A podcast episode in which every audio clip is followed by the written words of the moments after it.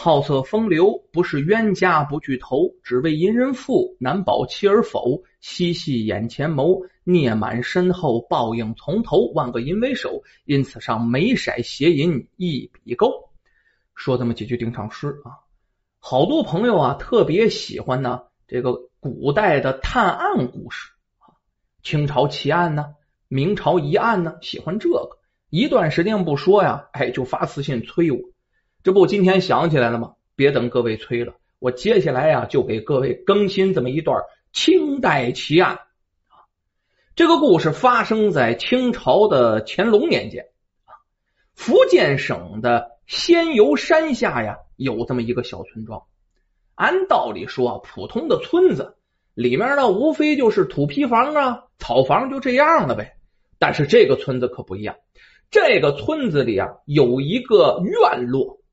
那修建的叫富丽堂皇啊，明显跟旁边的这些茅屋草舍不搭调。这里面亭台楼阁啊，假山树林呢，显得豪华精致。有这样的院子，那当然是有钱人了。院子的主人姓王啊，叫王隐秀，字叫文俊，岁数不算大，三十多岁的年纪，长得不错。挺俊朗，而且温文尔雅，谈吐有度啊。这王隐秀啊，打他父亲那一辈就是当地的大商人。他父亲去世以后啊，给他留下了百余亩良田呢，那地产有的是。王隐秀靠着这百余亩的地产呢，过着安逸的日子。在当时啊，大多数的有钱人啊，都是一个样子。都会花钱呢，买一个国子监的这么一个监生，算是有了功名了呗。哎，他也一样。所以说呢，很多人又叫他王监生。古语有云呢：“富贵之家必有丑事儿这王监生家里有钱，自然难免做一些骄奢淫逸的事情出来。王监生可不好赌啊，也不好酒，唯一的爱好啊，就是喜欢美女，喜欢这女色。自己家里也没少娶啊，三妻四妾，虽然他凑了全了，但是仍然不满足。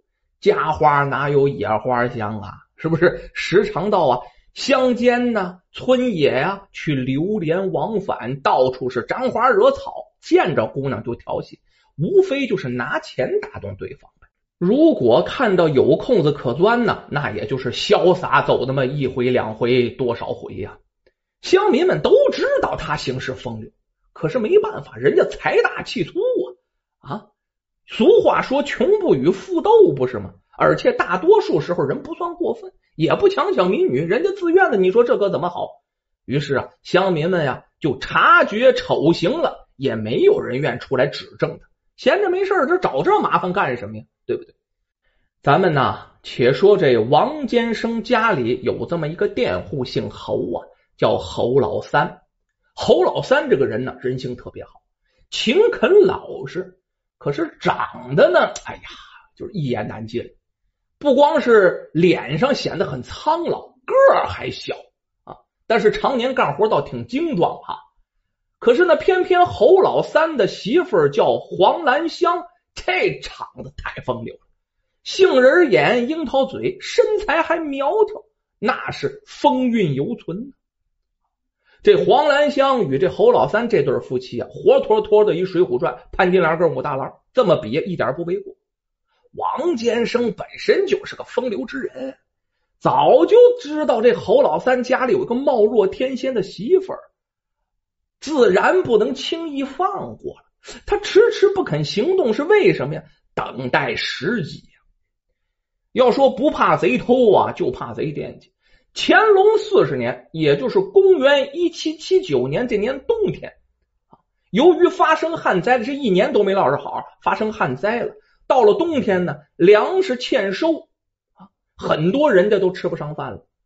这租界王坚生家里种田的侯老三家也不例外。黄兰香在家里这日子过得这紧巴呀，多少天没见到肉了，成天就是菜粥啊，吃了上顿没下顿。这王建生从旁关注哈，计算着时间，他觉得差不多了。侯老三家里哈，差不多该断粮了，于是就带着粮食和银子来到侯老三家，假装关心，把这钱没送给侯老三，是亲自送给了这黄兰香。这黄兰香能吃饱肚子，有钱花了，对着王坚生自然是感恩戴德。两个人呢，还两三次接触之后，渐渐就。熟悉起来了，那叫郎情妾意，眉来眼去，噼里啪啦放电火星子。你有情来，我有意呀。就在这一年的冬天的一个晚上，侯老三到县城里去看望他母亲。他的母亲跟他哥哥在一起住啊，哥哥家呢住在城里。侯老三去县城看望母亲，前脚刚走，这黄兰香后脚啊就跑去把这件事告诉王建生。什么意思？就是我我家那口子走了啊，我也没有什么别的意思，我就是来告诉你一声，就这意思。王天生能不明白吗？啊，告诉男人不在家呀，这就是在等我呢。这可挺高兴啊，心领神会呀。当天晚上，悄悄的就来到了黄兰香家。哎呦，在这门口轻轻打了三下大门，这门呢，哗就开了。黄兰香在那面等了可挺长时间了。就把这王坚生放进了屋，进了屋啊，俩人都迫不及待呀，干柴烈火，等的实在是受不了了。进屋第一件事，先把灯给吹了，之后咱省去三万多阵，那他打的火热呀。从这回以后，两个人呢如胶似镳。那别说怎么不是似漆呢？比那漆还黏糊，跟那鱼鳔一样啊，鳔到一起了，难舍难分呢。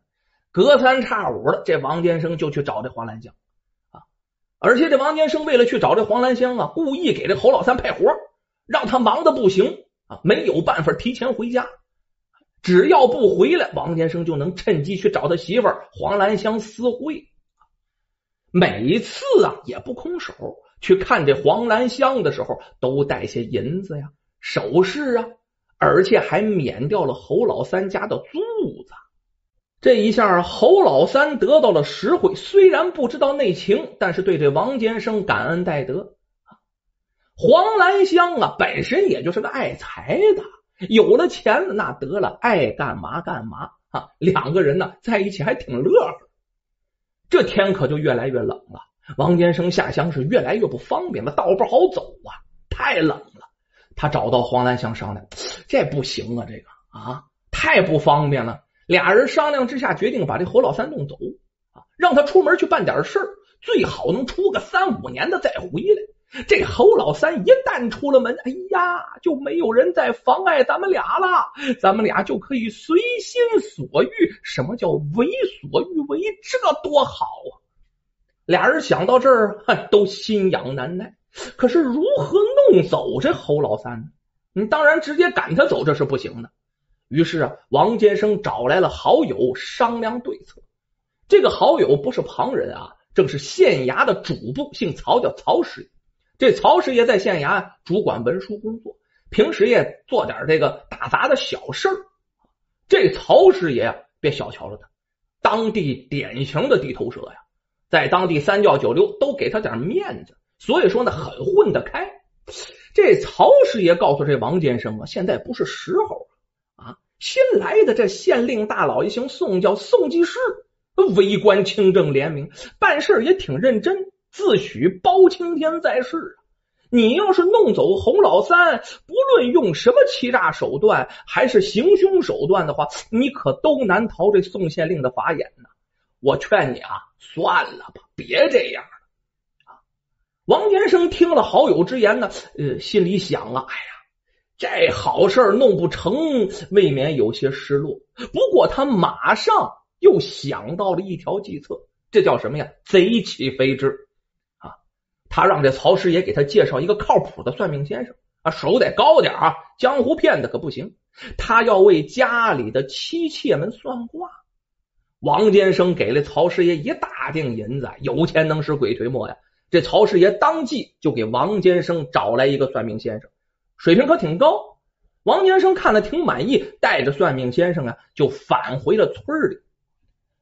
回到村里之后啊，这王建生腾出一间房子，就给这算命先生住，那伺候的相当不错啊，让他轮流给家里人算命，包括给家里雇佣的所有佃户，还有雇工、长工、短工什么的，全都算命。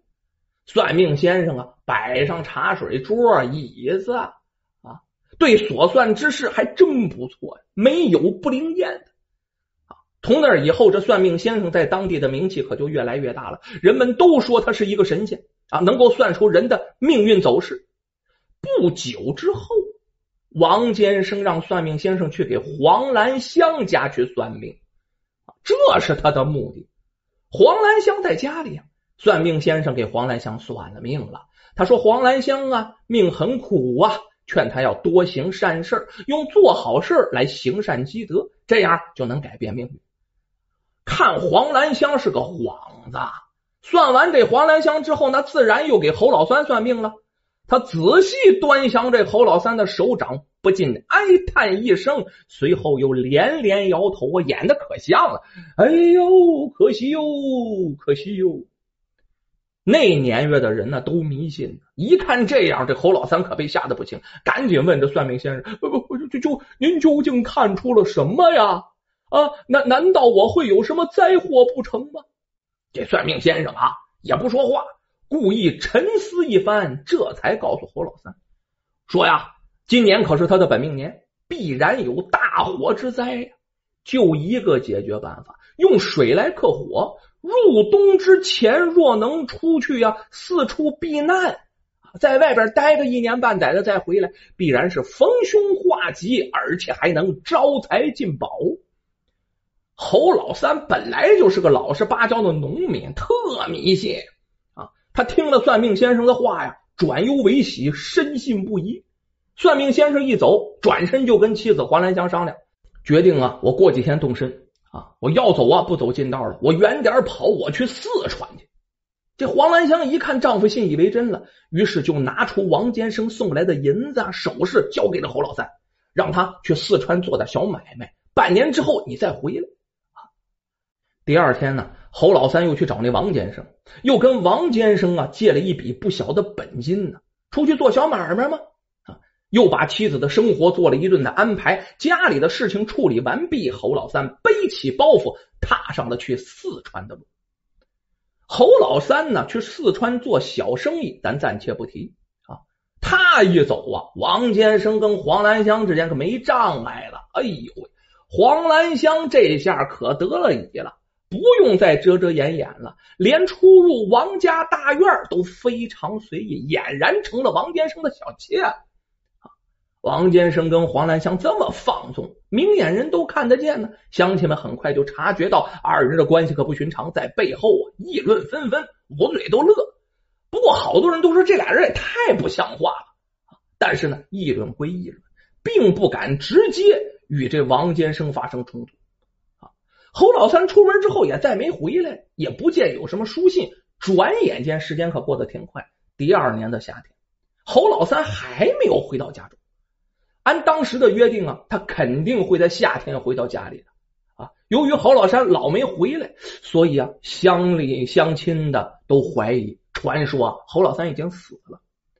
王坚生与黄兰香有私情，侯老三又被骗去了四川做小生意。如今时间已到，侯老三却不曾回来，所以说侯老三是有可能被害了呀。这样越传越真，最后侯老三被害的消息很快全村子都传遍了，又传到这宋县令的耳朵里。这宋县令啊，自命包公在世，听闻这件事当然不能不管了。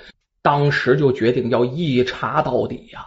可是这不查不要紧，这一查之下还引出一段离奇错案。那么之后到底发生了什么事儿？我们这个一集说不完呢，我们只能下集再说。